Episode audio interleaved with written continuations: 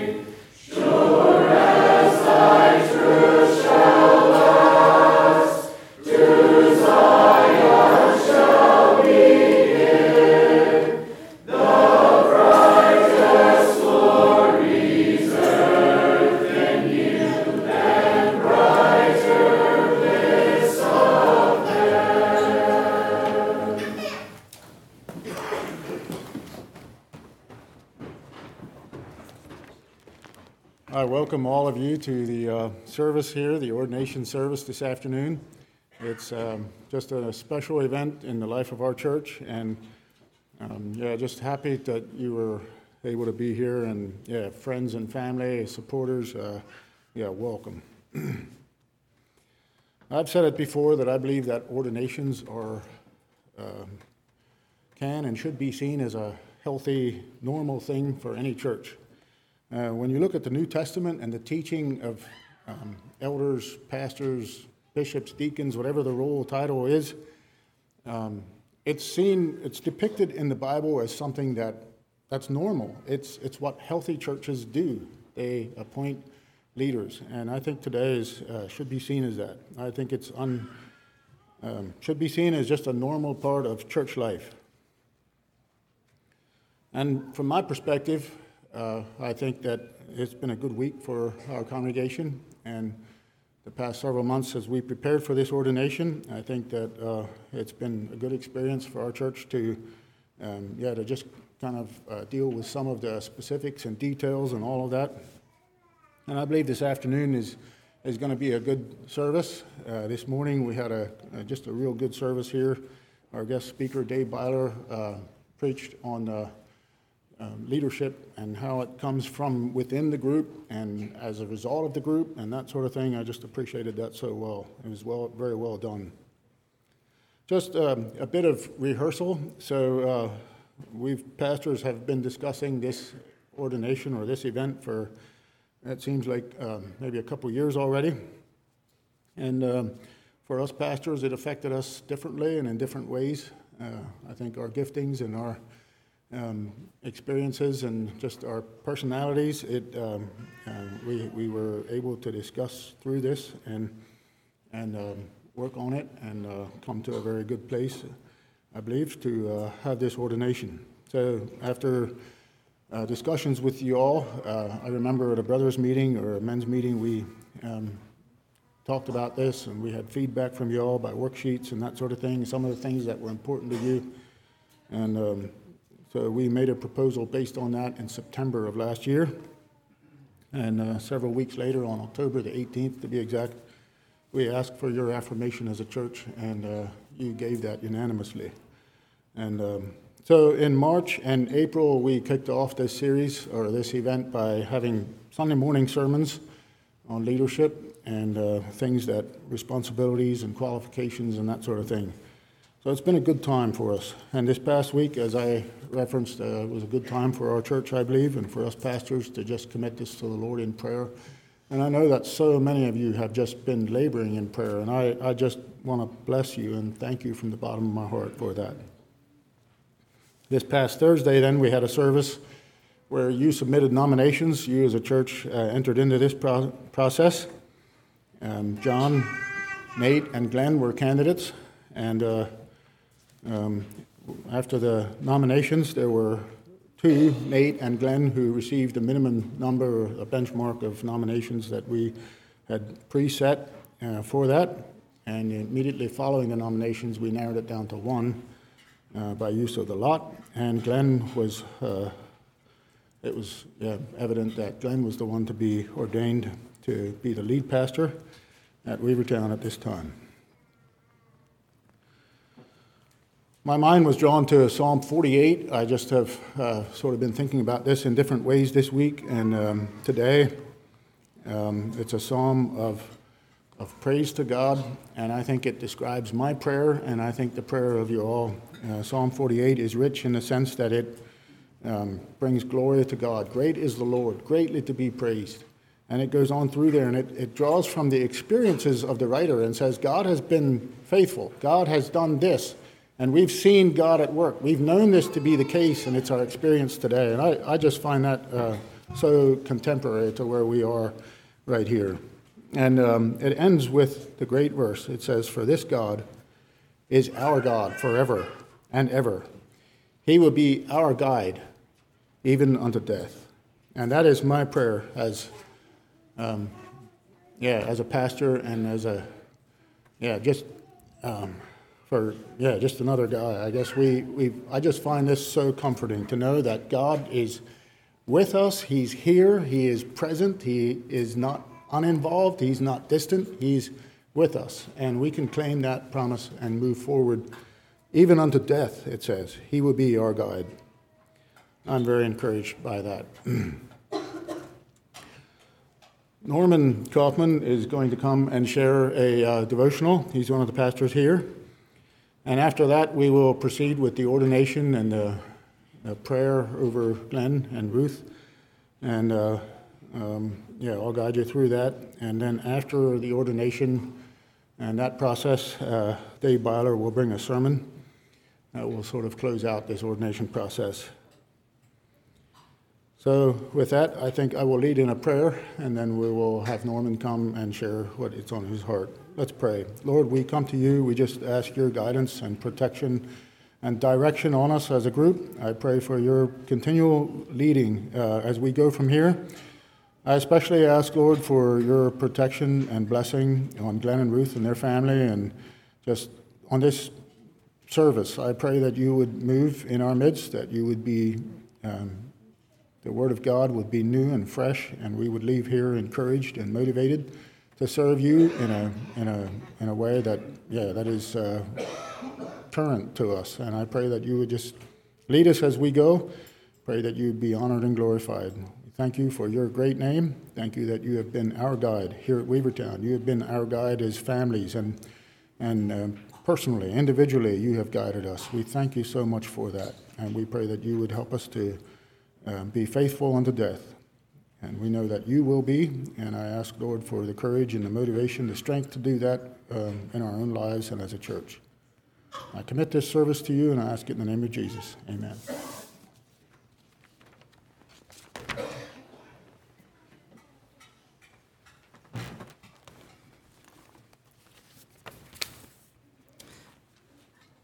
For ye were as sheep going astray, but are now returned unto the shepherd and bishop of your souls. And I, as Dave did, welcome you to this special event, he called it, and normal service. Special and normal, and normal, and we could even call it historic, couldn't we? In the life of the Church of God, which is at Weavertown. I'm thinking of three verses or passages as we think about ordination, this bishop ordination, that let's just examine these three verses or pairs of verses just here in these few minutes as we think about where we are as a church, as we rejoice in God bringing us to this place here today. First verse I'm thinking of is 1 Peter 2:25, which I just read. For ye are as sheep going astray, but are now returned unto the shepherd and bishop of your souls. The shepherd and bishop of your souls, which that verse tells us so clearly that Jesus is the bishop. He is ultimately our bishop. It's not John Yu or Dave Stolzfus or Glenn Miller. Jesus is the Christian's bishop. Jesus is the church's bishop. Three more times in the New Testament that word is used, bishop. And in those three, each of those three, it's obviously referring to church leaders, church leadership, leaders. The Holy Spirit meant it well to coin that word as referencing our leaders, church leaders. It's a little bit like the word Catholic, which to our ears is kind of a not such a good word, but Catholic is a very good word. It means the Catholic Church, that word, the Catholic, means universal, worldwide, and that's what the Church of Jesus Christ is. It's comprised of all nations and kindreds and peoples and tongues, like the Bible says. Catholic is a good word. So is bishop. We tend to shy away from that term just a little bit, but it does have a biblical good, right connotation. Vine's expository dictionary tells us that it carries the idea of overseer. A bishop is an overseer. He looks over. He examines, he inspects, he directs the work. He's kind of like a supervisor or manager. Now I'm thinking about what dictionary.com says about that word overseer. In church history earlier, besides bishop, the member of the group of bishops, the group of pastors, the leader of that was often called the presiding elder. And we have come to use bishop as the leader of the pastors. There's nothing anti-biblical or unbiblical about that necessarily. The Bible doesn't use the word bishop that way. When it uses the word bishop, it's talking about any of the pastors. But the church has used that term bishop as the leader of the leaders for almost 2 millenniums now. And Howard Bean, in his book, A Good Minister, talks about how early church leaders wrote about the threefold leaders, bishops, ministers, and deacons. All of that to say that, Glenn, you'll never have to be embarrassed by saying that you're a bishop. It's a good biblical word. God has blessed you with that vocation, Ephesians 4. And just because others might have had a wrong connotation about that, but never forget that you are an overseer over the real, you are an overseer under the real overseer. 1 Peter 2:25, Jesus ultimately is our bishop. He's the shepherd and bishop of our souls. Thank God for Jesus. Secondly, the second verse, or twin verses that I'm thinking about, is in Joshua 1. And you might just want to turn there if you'd like. I would like that. Joshua 1, and we'd like to especially look at verses 5 and verse 8. Verse 5 and verse 8. The other evening, Thursday evening, just before the lot was drawn, Dave read these verses, and I thought it was so appropriate. Joshua 1, especially looking at verse 5 and at verse 8. I think Harry Truman may have understood just a little bit how Joshua was feeling. Back in April of 1945, President Franklin Roosevelt died suddenly. Harry Truman had been vice president of the United States for 82 days, and he later said that when he heard the news that FDR had died, he, quote, "It felt like, quote, the moon, the stars, and all the planets had fallen on me." Well, I think that Joshua, thousands of years ago, understood a little bit of that feeling. I think for 2 reasons, both Mr. Truman and Joshua, for 2 reasons especially. Number one, the job, the vocation, the position that they were called to was such a tremendously gigantic and incredibly hard job. Both Joshua and Harry Truman. And secondly, I think, is that their predecessors in both cases had just been so incredibly fitted and good in that job description. And maybe, Glenn, you're feeling just a little bit like Joshua and Harry Truman. And as I think about that, especially the second reason, that their predecessors had done so well, I take the opportunity to thank you, Dave, for a job well done the last 15 years. I am so appreciative of that, and I think you are too. I've been a fellow minister of Dave's for all 15 of those years. And I'm thankful that for the leadership that you gave to our pastor team and to the church at large. And 2 ways especially that I'm thinking of. God has blessed Dave with good leadership skills and ability, and Dave very faithfully discharged those and used and harnessed the abilities that God blessed him with.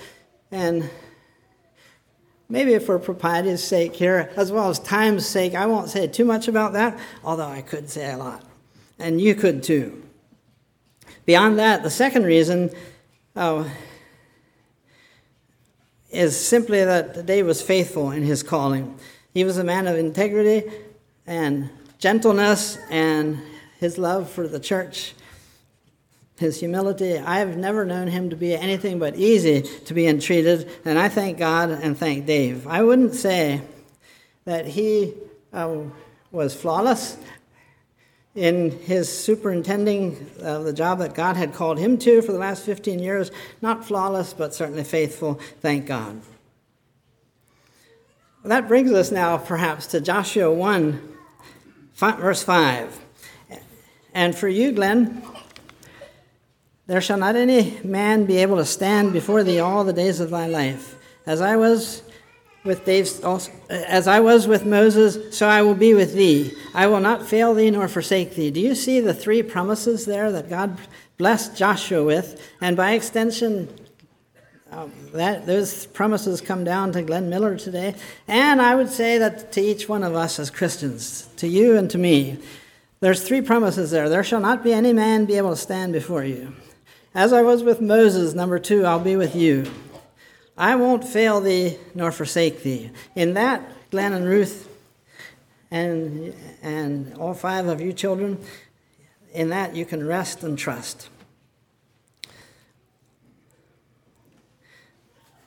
In verse 8, going to verse 8, there's 3 precepts to obey. So that in verse 5, 3 promises.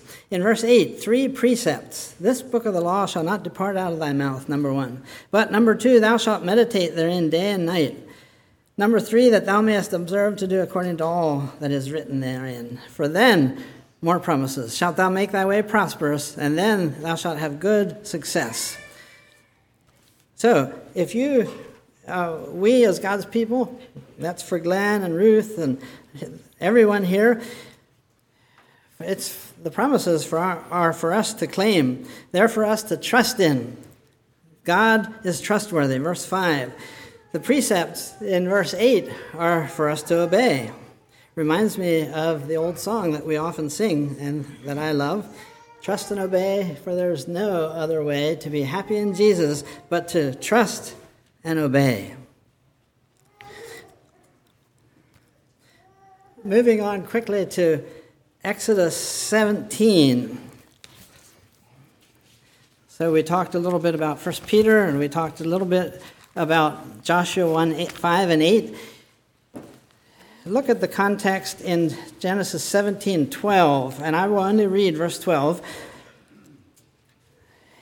But Moses' hands were heavy, and they took a stone and put it under him, and he sat thereon.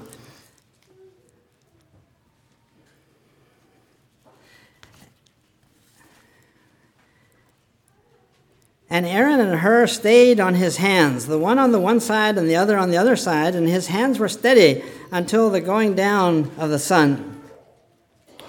Even the most able, even the most faithful overseers sometimes have overloads. Moses was that. He was a choice servant of God. Even he got to places, Exodus 17:12, where it was just too much. Overload, and he couldn't go on hardly any more without some help. In this case, human help. Thank God for his help always and everywhere. Sometimes the Lord blesses his people with help, oftentimes with other people. And who were the helpers? Well, one was Aaron, and you might know about Aaron, the high priest of Israel, brother of Moses, kind of an assistant leader to Moses. The other one was Hur, which we don't know much about. So Aaron was a prominent leader, a prominent man in the congregation. We could call him an ordained man, just for our purposes here today, couldn't we? Her, then, we know precious little. There's hardly anything said in the Bible except this incident here in Exodus 17. And we could call him a layman, someone that's unrecognized, often overlooked. Which are you?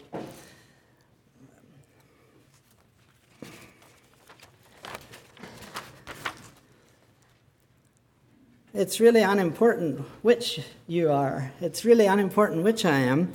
What is kind of important before the Lord and before God's leaders is that we're one or the other, isn't it? We could be an ordained man who's supporting our bishop, or we could be a lay person, a layman or a laywoman supporting our leaders.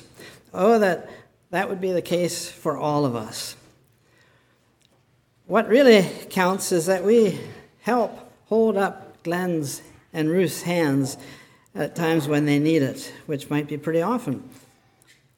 And what's really important is that we hold up other people's hands when they need it, which could happen just pretty often in our church and in our community. I heard a lot about that this morning. I just want to commit myself here as best as I can to support you, Glenn, in your role that God has called you to and blessed you with as an Aaron for a couple of years here. As an ordained person, I want to support and help you in that as best as I can. And then when the time comes in just a few years when my baton will be passed to another, should the Lord tarry and we live, to another person in our congregation, I'd like to change sides, but hold up the other hand as a her. May that be the case, whether I'm an Aaron or a her, whether you're an Aaron and a her, a him or a her, that we together hold up the hands of our leaders and of each other until he comes.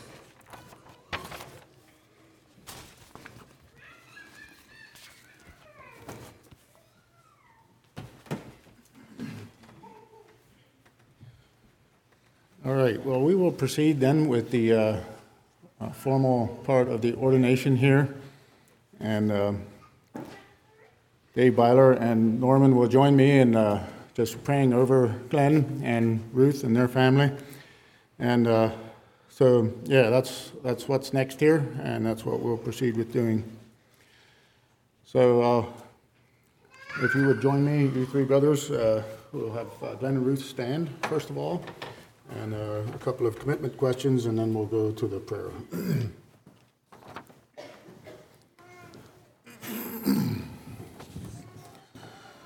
Well, Glenn, you have been called to the office of bishop to serve in the Lord in our church in this way. And question number one, are you willing to accept the bishop charge and by the grace of God and the aid of the Holy Spirit, give yourself to the work of the church? Yes. Do you promise herewith to give heed to all the doctrine of the Word of God, to accept it as the rule and guide of your life, to preach and teach it in its entirety and purity, and to abide in it with unchanging fidelity? Yes. Are you willing to lead out and shepherd the Weavertown congregation in accordance with the instruction and teaching of the Word of God, to seek to work with your fellow ministers and the council of the church, and in all things show yourself an approved workman in the vineyard of the Lord? Glenn, the charge you are given here on this 7th day of March 2023 is given on the premise of your confession, commitment, and promises before God and these witnesses to the foregoing questions. Your first responsibility will be to conduct the bishop duties of the Weavertown Church and then to the community and beyond, wherever the church by the leading of the Lord may send you.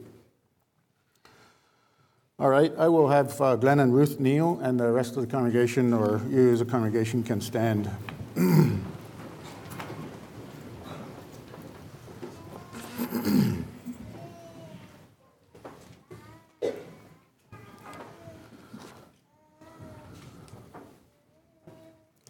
Glenn, I herewith in the name of the Lord Jesus Christ and the church ordain you to the office of bishop.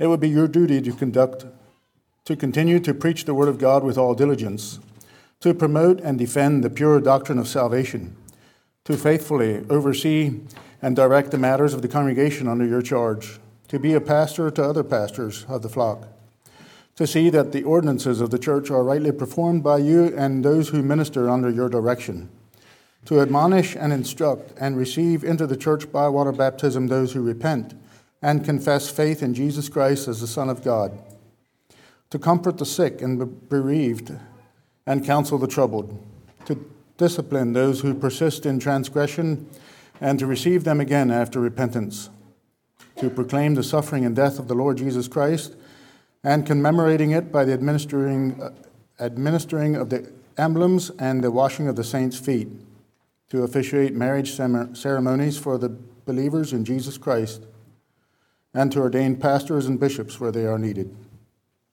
Therefore, give heed unto yourself. Do not be self-willed or soon angry.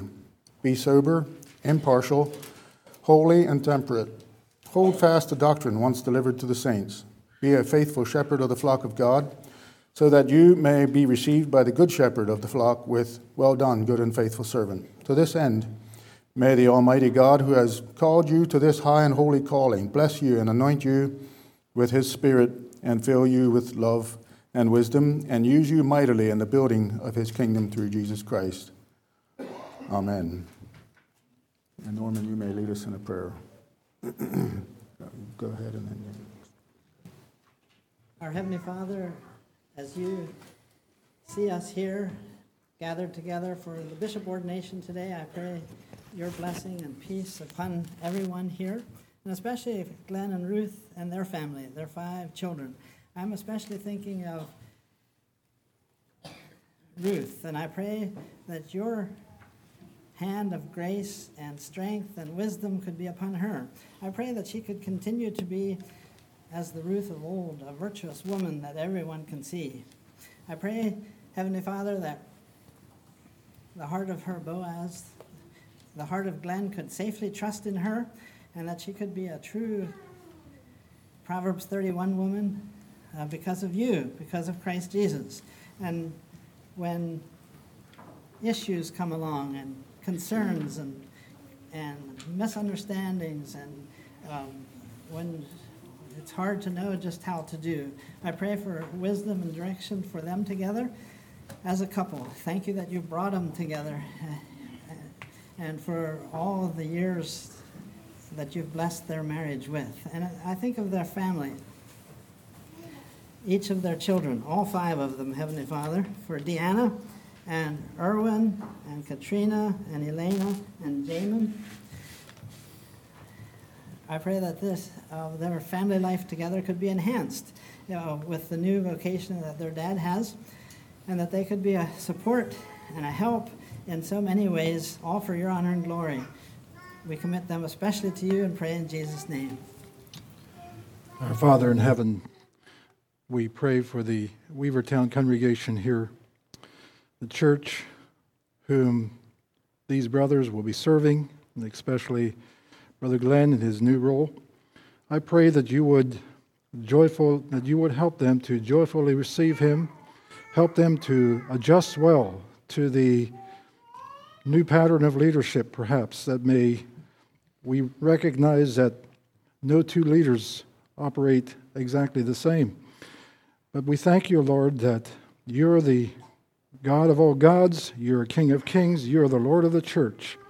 And I pray for the congregation here that you would receive him gladly, support him, and encourage him, that the work of the church here at Weavertown would continue to grow, would continue to enlarge into other parts of the world. Thank you for their testimony. Thank you for their gift. May you continue to surround them with your peace and your grace. In Jesus' name. Father, we just pray your spirit of wisdom and power to rest on Glenn and Ruth and their family, and especially Glenn. I just thank you for his faithfulness and his inspiring personality that you've blessed him with. I pray that he would use that in ways to lead well and to administer the duties of this church and beyond where you lead him. And I just ask, Father, that you would use him in ways that are above and beyond anything that we can ask or think, according to the power that's at work in him, like Ephesians says. And I pray, Father, that You would receive the glory and praise, not only from his life, but from our lives as collectively, as a congregation. I pray that you would give us this, a spirit of unity, and that there would be strength and power that would emanate from our lives as we interact with people in the community and our neighbors and friends that we have.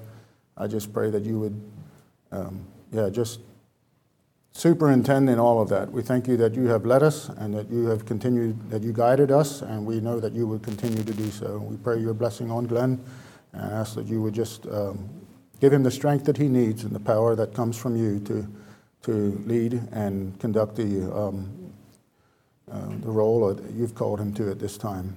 We just again thank you and pray this in the name of Jesus. Amen. You may stand up.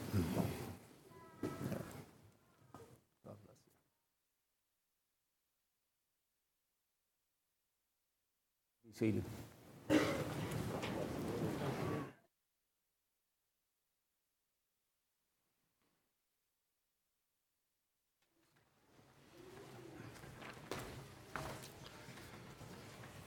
As I expressed at the beginning of the service here, these weeks, and especially the last several days, I think in many ways have been a blessing for us. And it's clear to me that our church is particularly blessed with multiple men and women who are charactered and who can be trusted and respected and who have leadership giftings and skills. And that is such a blessing. That's such a gift to our congregation. That's really, really a blessing.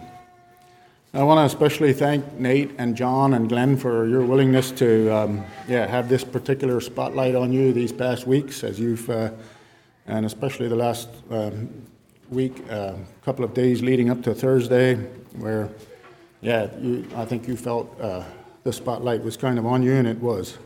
I want to thank you for your willingness to serve the church and our pastoral team in that way. I also thank Norman Kaufman and Joseph Peachy. Every pastor team needs men like these. They're just steady people that can be leaned on, and they work so hard at what they do. And I just want to thank you and just bless you in the role that you are in. And I want to thank all of you as a congregation for your prayer and support and how you've participated in this process. It's just been so well done. And I think what God needs and what God wants for us as a church, for you as a church, is to continue doing what you've been doing and just supporting and praying and working hard at what you're doing. It's in many ways, it's just hard for me to completely describe. It's just been humbling, and maybe especially in times like this, during ordination times, it's very humbling to be the spokesman or the chiefie. I just find that really humbling, and I just look forward to, like I said, transitioning my responsibilities as a lead role to Glenn. My role going forward is to be a team player, to assist where needed, and to support Glenn and the other pastors. I know that you know this, and but I'm going to remind you anyway. There's going to be changes. Glenn is going to do things differently than what I've done and what John Yu did before me. And that's just healthy, that's just normal, that's the way it should be and the way it will be. I'm just completely confident in you as a church that as we transition and go through this time, that you're going to be supportive of Glenn and that you're going to receive Glenn as a gift to God from God to our church for this time. And Glenn, finally, I just want to say you are very appreciated and valued and respected by me personally and our family and in our church. And I want to encourage you to just keep doing what you've been doing and loving on people, and God needs that, and our church needs that. And while it is true that there's going to be newness and maybe a bit of a learning curve to specific things, I just also know that it is completely true that you need to continue being the person that you've been in the past. And I just want to stand behind you and support you and help you where I can. And I just want to say, God bless you. And he has.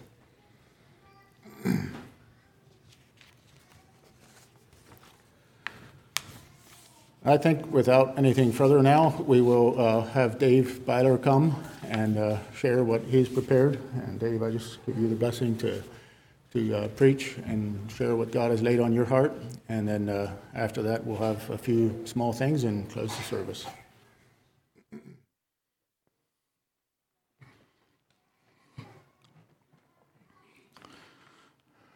Well, it's certainly been inspiring to be here, to witness this, and encouraging to see that the church moves forward. I've been richly blessed by Norman's opening as well. The thought of Aaron and hers. I'd just like to encourage you as a congregation here to be sensitive to the needs among you. And I talked to you some about that this morning. But I reflect to something that happened to me some time ago. I don't know what I looked like or what I was doing or what, but there was a person in our congregation that sensed that I must have been struggling. And I got a note in the mailbox. Just a word of encouragement to press on, press forward. I'd just like to encourage you as a congregation, if you sense that in Brother Glenn or Ruth or the family, this is a great opportunity for you to come up behind them and be an Aaron or her, holding up those hands. Those are tremendously helpful experiences in just reinforcing the call that God has given us. To Brother Glenn and Ruth, a couple verses that I often think about in light of your responsibility and where we need to find ourselves. Psalms 91 verse 1 are especially precious to me, and I'd like to pass it on to you as well. He that dwelleth in the secret place of the Most High shall abide under the shadow of the Almighty. I will say of the Lord, He is my refuge and my fortress, my God, in Him will I trust. He shall cover thee with His feathers, and under His wings shalt thou trust. His truth shall be thy shield and thy buckler. This was especially, I'll just give this little illustration. Some time ago in our small groups Bible study, the family that was hosting it had some chickens outside, and we went out. We're just kind of walking around a little McDonald farm there and just kind of enjoying some of the things, and they had a hen there that had chicks under her wings, and she was very, very protective, and I don't know, I decided I'm going to tease this hen a little bit, and I kind of took my foot a little bit. I wasn't real kind. I mean, I was tried to be nice to it, but I wanted to see what she does. And I kind of just gently tapped a little bit, and as I did that, her feathers just tightened in real tight over the brood underneath. And I could not convince that hen that it's necessary for her to leave. I teased it some. But when I did that, I got a picture of what I think these verses are talking about. Where the enemy comes in, and the enemy tries to protrude in and find its way into that nest, into that secret place. But as the enemy does that, I get a picture of God just pulling together those feathers and giving protection. I just want to encourage you to stay within that protection of God. Don't step outside of that protection. And God will bless you. God will be with you. Moving on to the sermon for this afternoon. Brother Dave did not give me a specific title. He said I was supposed to just speak what God lays on my heart. Last Sunday at home, I preached a sermon on building a culture of commitment for the church. I remember well on our way home from the service, Rose said something to me that maybe that could be a good sermon to preach at Weavertown. And just bringing this whole thing together. I know you had sermons to the pastors, you had sermons to, I preached this morning some to the congregation, some of your responsibilities. But in all of it together, building a culture that creates commitments. Commitment to wherever you are in life. Whether you're a pastor, whether you're a lay person, whether you're a young person, whether you're children. It's extremely important that we can lay the groundwork of a healthy culture, a healthy church life experience, an experience of commitment.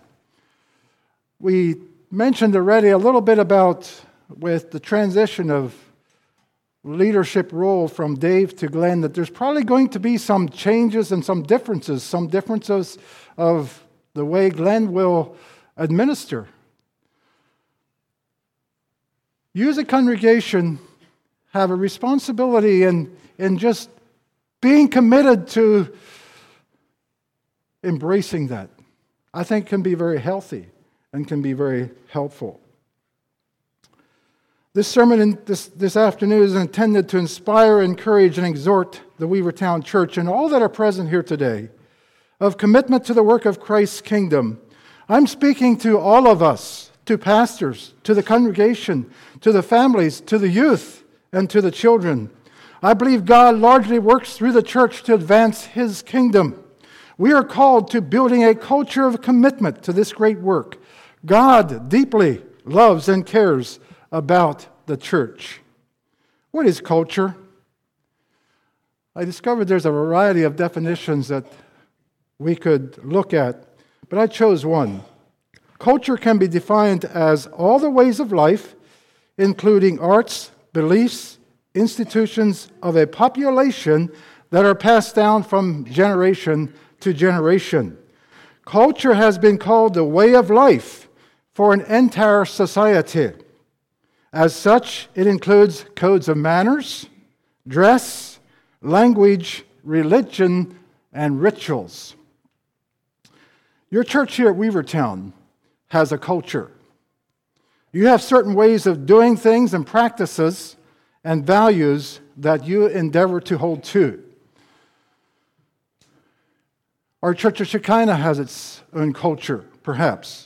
And some of those things may be somewhat different than your culture here at Weavertown. We have, in our Church of Shekinah, we have a pretty large variety of background of people. And it's challenging sometimes to work through the different cultural changes, differences. But, you know, when we are committed together, it can be a tremendous blessing and encouragement. What is commitment? The state or quality of being dedicated to a cause, activity to be loyal to or something or someone. Commitment is a pledge to give your time and energy to something or someone you believe in. Practicing commitment is not always easy and requires incredible mental resilience to maintain, particularly in the face of adversity. But we all have the opportunity to live this core value every day. One of the parts of this is particularly in the face of adversity. We tend to sometimes, when we're faced with obstacles or adversity or personality difficulties, sometimes it's easy for us to just exit and walk away from it. But may I exhort you here today that these can be healthy experiences if we're committed to working together and to striving together in the face of adversity. Some commitments are large, like marriage, for instance. Marriage is a commitment for life until death separates. Some commitments are large. If you're a member here at Weavertown, you probably made a commitment to supporting this church in belief and practice. These commitments are not to be taken lightly. God hears these commitments, and it's important for you, I believe, that you stay true to those commitments. When you take a job, you're making a commitment to show up and do the job well. Commitment is what keeps you going in the face of adversity and challenges. The Western culture of our world is removing itself from a deep level of commitment. Is it in the workplace, in marriages, in church, and in society? We are heavily influenced, I think, by wealth, independence, therefore producing a non-committed life, self-indulgence, people, and a lack of commitments. I'd like to give a little illustration of this. Recently, I read a news article that was saying how that many American employers are frustrated and despaired with a younger generation of people who lack commitment to their employment. They want to determine when and how they do work. They want to do things the way they want to do it, work their hours. And also in this same article, it mentioned that this same generation of people are easily offended and hurt and have very high expectations. We are living in a society that focuses on rejection and failure, and that focus paralyzes us from achieving our full potential. We live in a generation that focuses heavily on hurts and pain inflicted by others and continually nurse and wallow around it. Friends, there is a better way. There is a better way by the power of Jesus Christ. Life in our culture and modern era has conditioned us to desire a life of ease, of quick gratification, of rewards with minimal effort. It's easy to give up on something that requires extra effort, sacrifice of time, and sharing of wealth. The Church of Jesus Christ needs to build a culture that does not follow the trends of society and culture around us. But we have an enemy of our soul, enemy of the church, that wants to impact us with society around us. Let's be aware. Let's guard against those things. What happens to a social, society, or culture that refuses to be committed?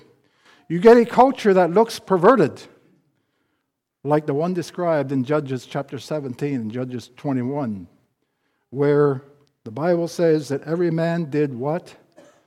That which was right in his own eyes. And it brought confusion.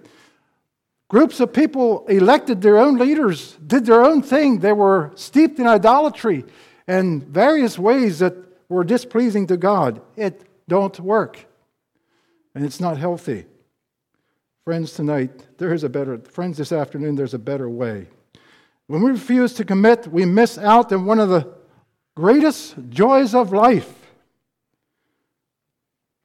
Commitment brings fulfillment, happiness, and peace. It's true in our marriages. It's true within our church. It's true in our personal lives. I remember well the day that I gave my heart to the Lord Jesus, where I committed my life to Christ.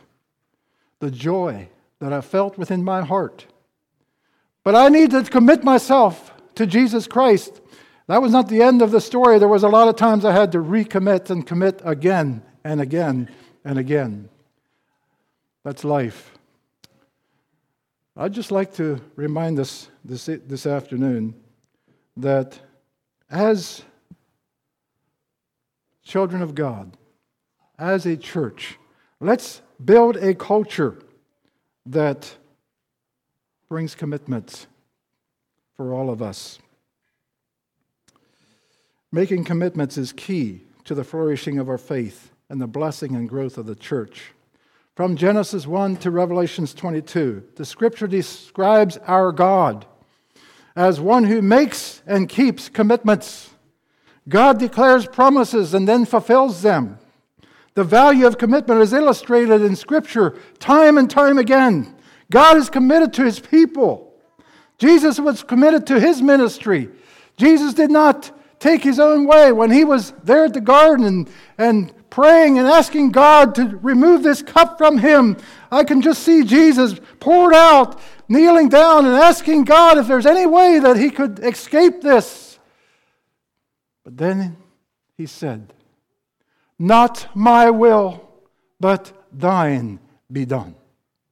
Commitment. Jesus was committed to the will of the Father. God's faithfulness holds the universe in place, gives us a new identity, shapes us into the body of Christ, invites us into his work of reconciling all things to himself. We are living out commitments of some kind almost every day of our life. And whatsoever ye do in word or deed, do it all in the name of the Lord Jesus, giving thanks to the Father through him. Our foundation of commitment is Jesus.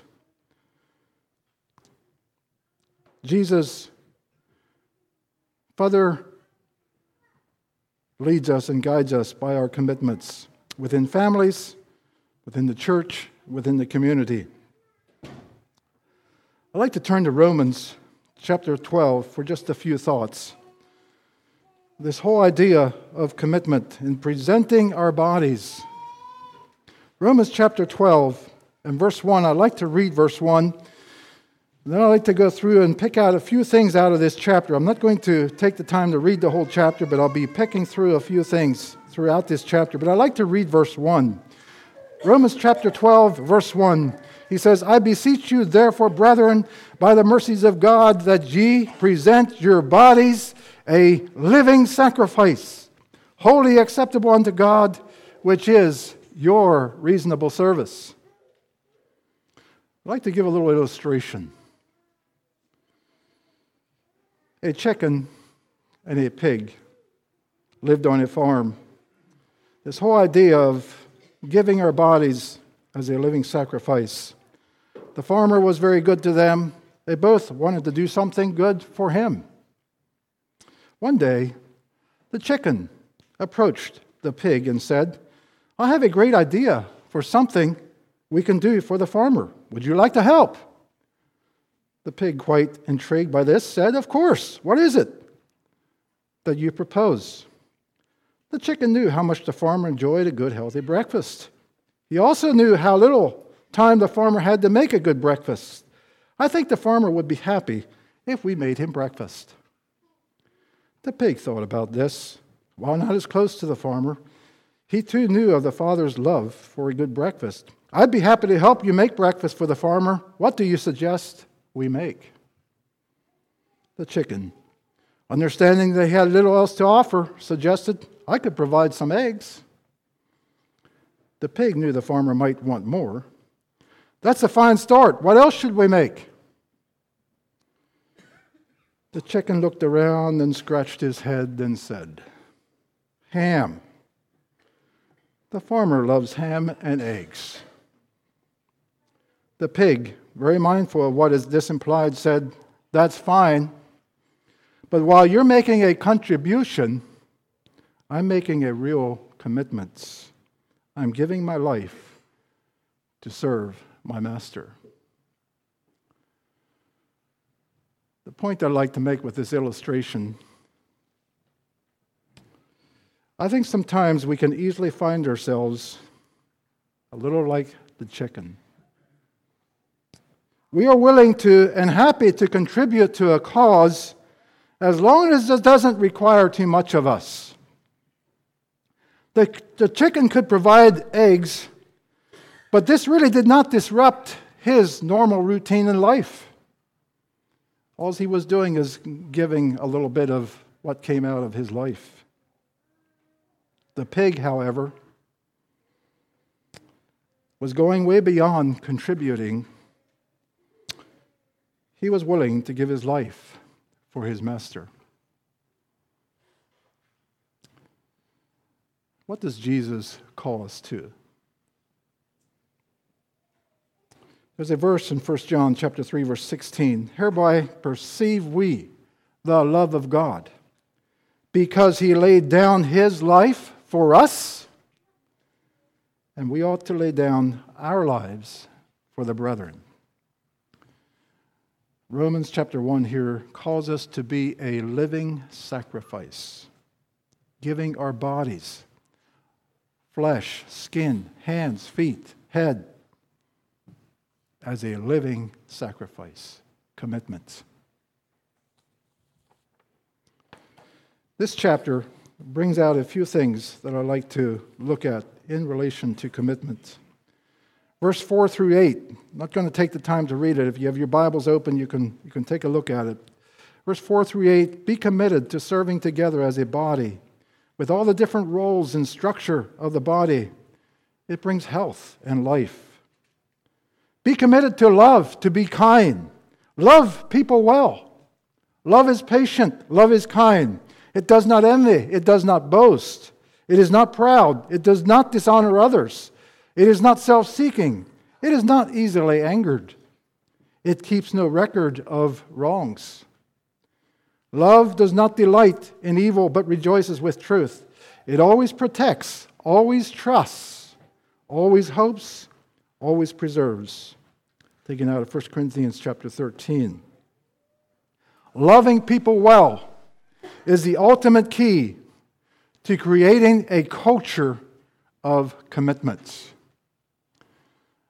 What did Jesus tell us? Love the Lord your God with all your heart, soul, mind, and strength, and your neighbor as yourself.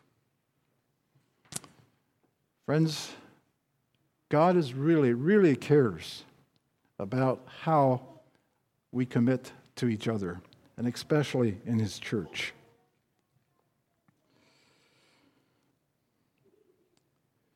Verse 13, engage in the welfare of others. I think I'll read that. Distributing to the necessity of saints, giving to hospitality. Engage to the welfare of others. This will cure the you owe me mentality. Sometimes people in the church complain about things that are happening in church, and they feel like the church owes them something. Maybe they have not been treated the way that they thought they should be treated. And so they kind of have this you owe me mentality. One of the best cures, I think, for that is to engage in the welfare of others. When church members have opportunities to use their skills and abilities to serve in a practical way, giving of time, distributing resources, visitation, welcoming each other in our homes, you will feel a sense of community, even essential to the operations and the service of the community. Responsibility in these things is important and provides a sense of purpose. People who are committed do this very best, even outside of their comfort zones. Doing things out of your comfort zones is good. Sometimes we hesitate to do something because we really, really don't like to do it. It's beyond our comfort zones. But I'd like to encourage us that probably one of the best times in your life is when you're willing to step out and go beyond. No, don't try to do it by yourself. Don't try to do it on your own, but ask God to help you. God will be with you. God will give you the strength. God will give you the courage. God will bless you. Rejoice and weep together. Bear each other's burdens. When one hurts, we all hurt. In the physical body, when I cut my finger, my whole body, my hand is going to go to that finger and try to do with it what it can to restore it to health. When one hurts, we all hurt. When we rejoice, when there's something to rejoice about, we rejoice together. There's a lot of good things to rejoice about together as a church. Do it together. Verse 16 and 17, be committed to work through difficulties. Building a community means meeting people where they're at. Be careful not to judge people from your perspective without being willing and committed to do the hard work of walking alongside with them, learning and practicing the saying, don't judge someone until you've walked a mile in their shoes. Its purpose is to remind us that we can't know what it's like to live in someone else's reality until we walk beside them Sometimes things happen in church, and we kind of get a bird's eye view of what happens. And we tend to right away form our own opinions of a person or an individual or a group. But I think many times we do ourselves a huge favor if we're willing to do the hard work of going alongside of that person and talking about it, talking about what's going on, talking about what's troubling. Many times this will be an avenue to cure misunderstandings and failures. Listen carefully. Don't be conceited in your own thoughts. Let's be careful not to draw conclusions based on what we perceive we see, without being willing to do the hard work of reaching out, being committed to the work of God's kingdom and His church. Verse 18, be committed to live peaceably. I spoke to you a little bit about that this morning. Do all you can to making peace in a time of conflict. Matthew 5, verse 9, blessed are the peacemakers, for they are called the children of God. I find that a blessing. Verse 19 through 21, finally, when you have committed to do everything you know to do, but the relationship still remains strained or broken, but from your end of it, you felt like you have done everything you could to try to restore to the relationship. Leave the rewarding up to God. Don't be that person that's going to wish evil or to wish judgment or to wish bad things on someone else. And in that kind of a situation, when that person ends up having a need or is in need of, as it talks about here, if he becomes thirsty, if he's hungry, be the first person to step into their life and give them, feed them, give them drink, minister to them. And he says here, thou shalt heap coals of fire on his head. Commitment. Committed to each other in the fear of God. Brothers and sisters, this afternoon, may I submit to you that the only way we can reach that level of commitment is by having a personal relationship with Jesus Christ ourselves. We cannot experience that agape love within our hearts to be able to be committed to these levels without having an experience with Christ personally in our hearts. Building a culture of commitment to the church. The Apostle Paul compared the church to a body with Jesus as the head. He said, for a body to work, every member is important and must do its part. Participating in church and offering your time and talents will improve and strengthen both you and the people around you.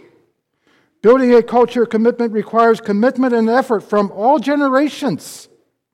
Committed pastors, committed grandparents, influencing those precious grandchildren, committed fathers and mothers, leading and influencing your families to loyalty, committed young people to serve in many various ways with all your energy and vision.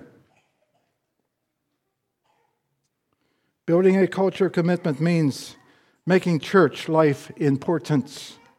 Faithful attendance, enthusiasm, being available when needs arise, being loyal to accept when decisions are made that go against our personal preferences, being committed. As I was studying it, I was reminded, the thought came to me about something that happened, I think, here in the history of Weavertown Church. And I didn't look the story up, so I'm just going to give it as it comes to my mind. And there's probably some of you that could tell the story a whole lot better, I'm sure, than what I can. But as I remember the story, you were in the process here of building an addition, I think, out the frontier some years ago. And there was a big tree out front here, is that correct, that needed to be cut down to accommodate that. I think it's somewhere written in the history books. And there was an older man, as I remember the story, that thought this tree held some sentimental value. and was somewhat opposed to that taking place. But the church decided to move forward with that. As I remember the story correctly, and some of you older ones, if I'm missing this, but I remember the story correctly, guess who was one of the first people to show up with a chainsaw when they were cutting up the tree? It was that brother. Commitment. That account spoke of this man's commitment to church life, and these are the kind of things that will impact the culture of your church, being committed to that level. There has never been a perfect church. The pastors, the people, the leadership are flawed and human. The only perfect thing about church is God, the God we worship. There are many things about the traditional structure of church programs and services that I think can at times be altered or changed if it is scriptural and God-honoring. But let's be careful not to continually challenge and throw out the valuable things about our culture and structure. It is not likely that any church or leader or group of people will fully meet all your expectations. Many people in our culture seem to think that jumping ship is the answer. I want to encourage us, before we take that course, to carefully evaluate our motive and our level of commitment to Christ and His kingdom. I'm not suggesting that there's never a right place to do this, but let's be careful. Let's evaluate our lives. Always keep in view that this is Christ's kingdom. It is His church. It is not Dave Stolzfus' church. It's not Glenn's church. It's not your pastor's church. This is the church of Jesus Christ. It's God's work. It's God's church. Our primary obligation in life is to bring honor and glory to our Heavenly Father. Let's strive to do that as we work together. Why is church important? I'd like to give a little illustration, a little story. Why is church important? A member of a certain church who previously had been attending services regularly stopped going. After a few weeks, the preacher decided to visit him. It was a chilly evening. The preacher found the man at home alone, sitting before a blazing fire. Guessing the reason for the preacher's visit, the man welcomed him, led him into a comfortable chair near the fireplace, and waited. The preacher made himself at home, but said nothing. In the grave silence, he contemplated the dance of the flames around the burning logs. And after some minutes, the preacher took the fire tongs and carefully picked up a bright, burning ember and placed it to one side of the hearth, all alone. And then he sat back in his chair, still silent. The host watched all this in quiet contemplation as the one lone ember flame flickered and diminished. There was a momentary glow, and then its fire was no more. Soon it was cold and dead. Not a word had been spoken since the initial meeting. The preacher glanced at his watch and realized it was time to leave. He slowly stood up, picked up the cold, dead ember, and placed it back in the middle of the fire. Immediately it began to glow once more with the light and the warmth of the burning coals around it. As the preacher reached the door to leave, his host said with a tear running down his cheek, "Thank you so much for your visit, and especially for the fiery sermon. I shall be back the next Sunday." In reality, in the Christian life, I really, really believe that's what can easily happen. Commitment. Commitment to the church. Commitment to each other. Don't try to do life by yourself. Most likely, you will find yourself in the same place that this burning ember. If you placed yourself outside of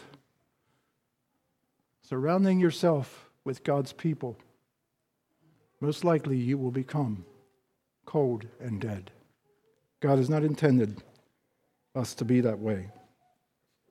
We need each other to keep our spiritual fires burning. We need each other to provoke to love and good works. We need each other to draw nearer to God. We need each other to hold fast our profession without wavering. We need each other to gather together to encourage, to exhort, because the end is drawing nigh. Christ is coming. Christ is coming for his church. Christ is coming for his kingdom to gather us together. In summary and closing, God needs committed people to build a culture of commitment in the midst of a world of selfishness and little commitment. Building a church culture of commitment means seeking first God's kingdom and his righteousness. God deeply cares about what's in our hearts. It means self-denial and sacrifice. The chicken and pig illustration. We commit even when it hurts. The chicken gave what was convenient for him to give. The pig gave his life to serve his master. When we devote ourselves to the things that matter, though difficult, and through difficult seasons or situations, we reflect the beauty of God's commitment to us and God's command for his people to show the world what brotherly love looks like. The Bible says, "By this shall all men know that you are my disciples, if you have love one for another." Friends, this afternoon we will give the world a taste of the grace of God when we commit to loving each other. Galatians 6, verse 9. "And let us not be weary in well-doing, for in due season we shall reap if we faint not." God bless you. Let's bow our heads for a word of prayer.